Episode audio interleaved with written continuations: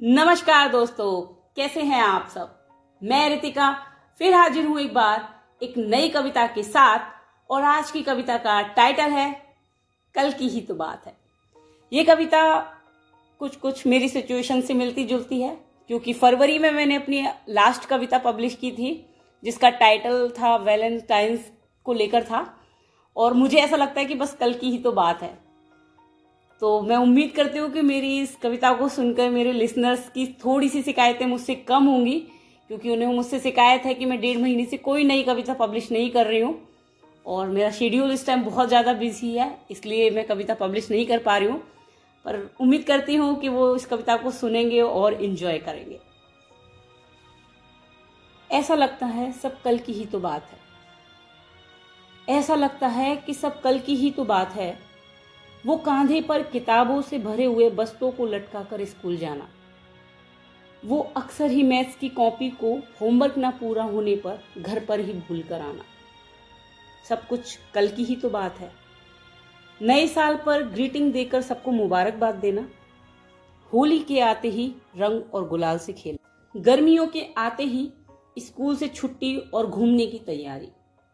गर्मियों के आते ही स्कूल से छुट्टी और घूमने की तैयारी। बारिश के आते ही कागज़ की नाव पर चीटियों की वो सवारी। सब कुछ कल की ही तो बात है। दीपावली के जाते ही सर्दियों की तैयारी, स्वेटर पहन पंखा चला, कंबल ओढ़कर रात को सोने पर होने वाले सर्दी खांसी की वो बीमारी। ऐसा लगता है सब कुछ कल की ही तो बात है। आज आज खाली सा है मेरा। आज आज खाली सा है मेरा, सारी यादें तो कल की ही बसी हैं मेरे जहन में। दोस्तों की हँसी तफरी, दोस्तों के संग की वो मौज मस्ती, कभी रूठना, कभी मनाना, कभी मर्ज़ी से शामिल हो जाया करते थे उनकी महफिलों में, और कभी कभी घर से उठाकर ले जाया करते थे वो मुझे ज़बरदस्ती, दोस्तों के संग की वो मौज मस्ती। अब अब नहीं है मेरे पास कोई मुझसे जिद करने वाला।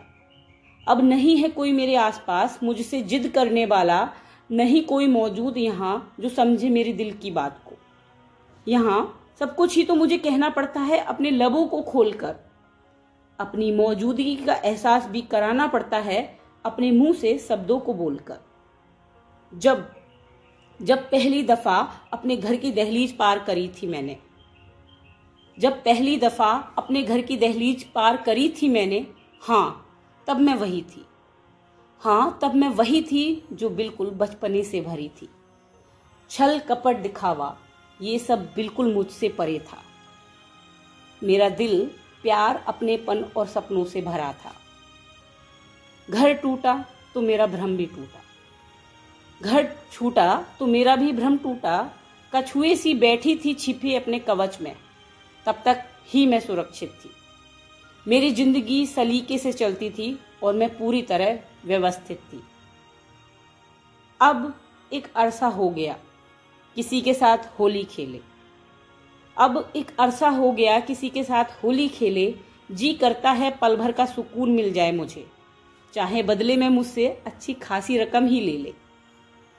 ज़िंदगी के बदलते हालात, मौसम के बदलते हुए ये मिजाज। मेरे अपने खुद के हाथ से फिसलते जज्बात। सब कुछ ही तो मेरे काबू से बाहर जा रहा है।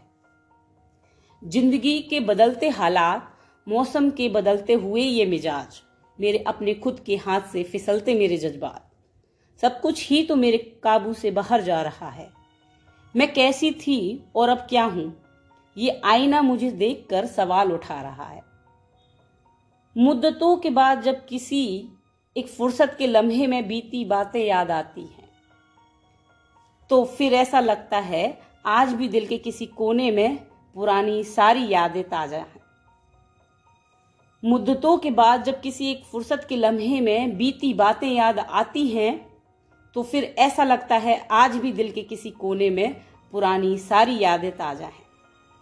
और हैरान होते हैं हम ये वक्त की रफ्तार देखकर बस कहने को फिर अक्सर यही रह जाता है कि सब कल की ही तो बात थी। कि सब कल की ही तो बात थी। धन्यवाद, उम्मीद करती हूँ कि कविता पसंद आई होगी।